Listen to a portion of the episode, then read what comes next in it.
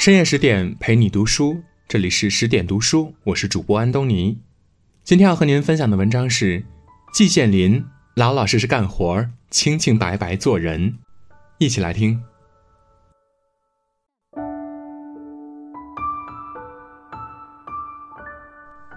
记得很多年以前，自己还不到六十岁的时候，有人称我为季老，心中颇有反感。应之逆耳，不应又不礼貌，左右两难，极为尴尬。然而，曾几何时，在不知不觉中，渐渐听得入耳了，有时甚至还有点甜蜜感。自己也吃了一惊，原来自己真是老了，而且也承认老了。不管怎样，一个人承认老，是并不容易的。我的一位九十岁出头的老师有一天对我说：“他还不觉得老，其他可知了。”我认为在这里关键是一个“见”字，这个字有大神通力，它在人生中的作用绝不能低估。人生有了忧愁苦痛，如果不渐渐淡化，则一定会活不下去的。人们逢到极大的喜事，如果不渐渐的恢复平静，则必然会忘乎所以，高兴的发狂。人们进入老境，也是逐渐感觉到的。能够感觉到老，奇妙无穷。人们渐渐的觉得老了，从积极方面来讲，它能够提醒你，一个人的岁月绝不是取之不尽、用之不竭的。应该抓紧时间把想做的事情做完做好，免得无常一到后悔无及。从消极方面来讲，一想到自己的年龄，那些血气方刚时干得勾当，就不应该再去硬干。个别喜欢争名于朝、争利于世的人，或许也能收敛一点。老之为用，大矣哉！我自己是怎样对待老年的呢？说来。也颇为简单。我虽年届耄耋，内部零件儿也并不都非常健全，但是我处之泰然。我认为，人上了年纪，有点这样那样的病是合乎自然规律的，用不着大惊小怪。如果年老了，硬是一点儿病都没有，人人活上两三百岁甚至更长的时间。那么今天狂呼老龄社会者，恐怕连嗓子也会喊哑，而且吓得浑身发抖，连地球也会被压塌的。我不想做长生的梦，我信奉陶渊明的两句诗：“纵浪大化中，不喜亦不惧。”这就是我对待老年的态度。看到我已经有了一把子年纪，好多人都问我。有没有什么长寿秘诀？我的答复是，我的秘诀就是没有秘诀，或者不要秘诀。我常常看到有一些相信秘诀的人，禁忌多如牛毛，这也不敢吃，那也不敢尝。比如吃鸡蛋只吃蛋清，不吃蛋黄，因为据说蛋黄胆固醇高。动物内脏呢，绝不入口，因为同样胆固醇高。有的人吃一个苹果要消三次毒，然后削皮，削皮用的刀子还要消毒，不在话下。削了皮以后呢，还要消一次毒，此时苹果已经毫无苹果味道，只剩下消毒药水味儿了。至于我自己呢，我绝不这样做。我一无时间，二无兴趣，凡是我觉得好吃的东西我就吃，不好吃的我就不吃或者少吃，卡路里、维生素通通见鬼去吧。心里没有负担，胃口自然就好，吃进去的东西呢，都能很好的消化。再辅之以腿勤、手勤、脑勤，自然百病不生了。脑勤，我认为尤其重要。如果非要让我讲出一个秘诀不行的话呢，那么我的秘诀就是，千万不要让脑筋懒惰，脑筋要永远不停的思考问题。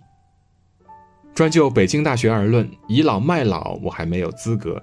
在教授中按年龄排队，我恐怕还要排到二十多位以后。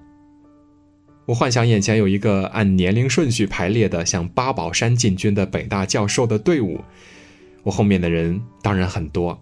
但是向前看，还算不上排头，心里颇得安慰，并不着急。可是偏有一些排在我后面的比我年轻的人，风风火火抢在我前面，越过排头登上山去。我心里实在非常惋惜，又有点怪他们。今天我国的平均寿命已经超过了七十岁，你们正在经历旺盛时期，为国效力，正是好时机。为什么非要抢先登山不行呢？这我无法阻拦，恐怕也非本人所愿。不过我已下定决心，绝不抢先加塞。不抢先加塞，活下去目的何在呢？要干些什么事儿呢？我一向有一个自己认为是正确的看法：人吃饭呀是为了活着，但活着，却不是为了吃饭。到了晚年更是如此。我还有一些工作要做，那这些工作对人民、对祖国都还是有利的。不管这个利是大是小，我要把这些工作做完，同时还要再给国家培养一些人才。我仍然要老老实实干活儿清清白白做人，绝不干对不起祖国和人民的事儿。要尽量多为别人着想，少考虑自己的得失。人过了八十。金钱富贵等同浮云，要多为下一代操心，少考虑个人名利。写文章绝不剽窃、抄袭、欺世盗名。等到非走不行的时候，就顺其自然，坦然离去，无愧于个人良心，则无怨足矣。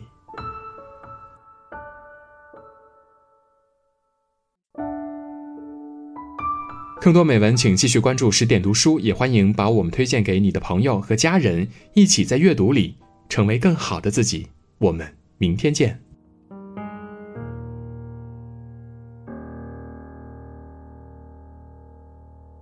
想说却还没说的还很多，咱这是因为想写成歌。让人轻轻地唱着，淡淡的记着，就算终于忘了，也值了。说不定我一生涓滴一念，侥幸汇成河，然后我俩各自一端。望着大河弯弯，终于敢放胆，嬉皮笑脸面对人生的难。也许我们从未成熟，还没能晓得，就快要老了。尽管心里活着的还是那个年轻人。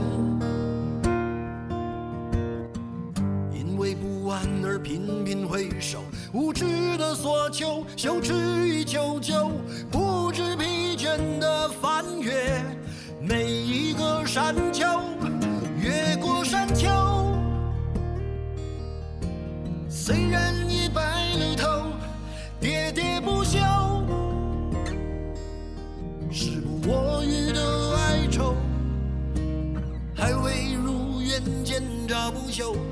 把自己先搞丢，越过山丘，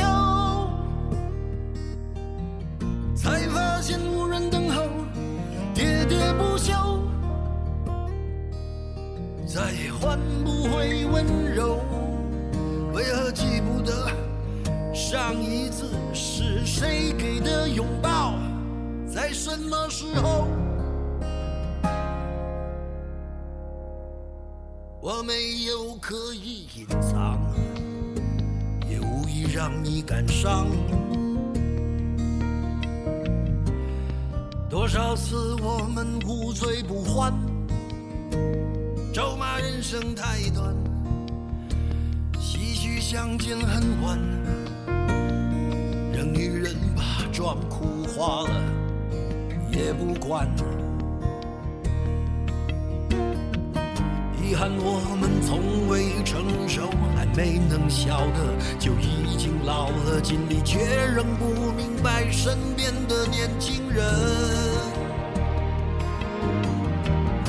给自己随便找个理由，向心爱的跳动，命运。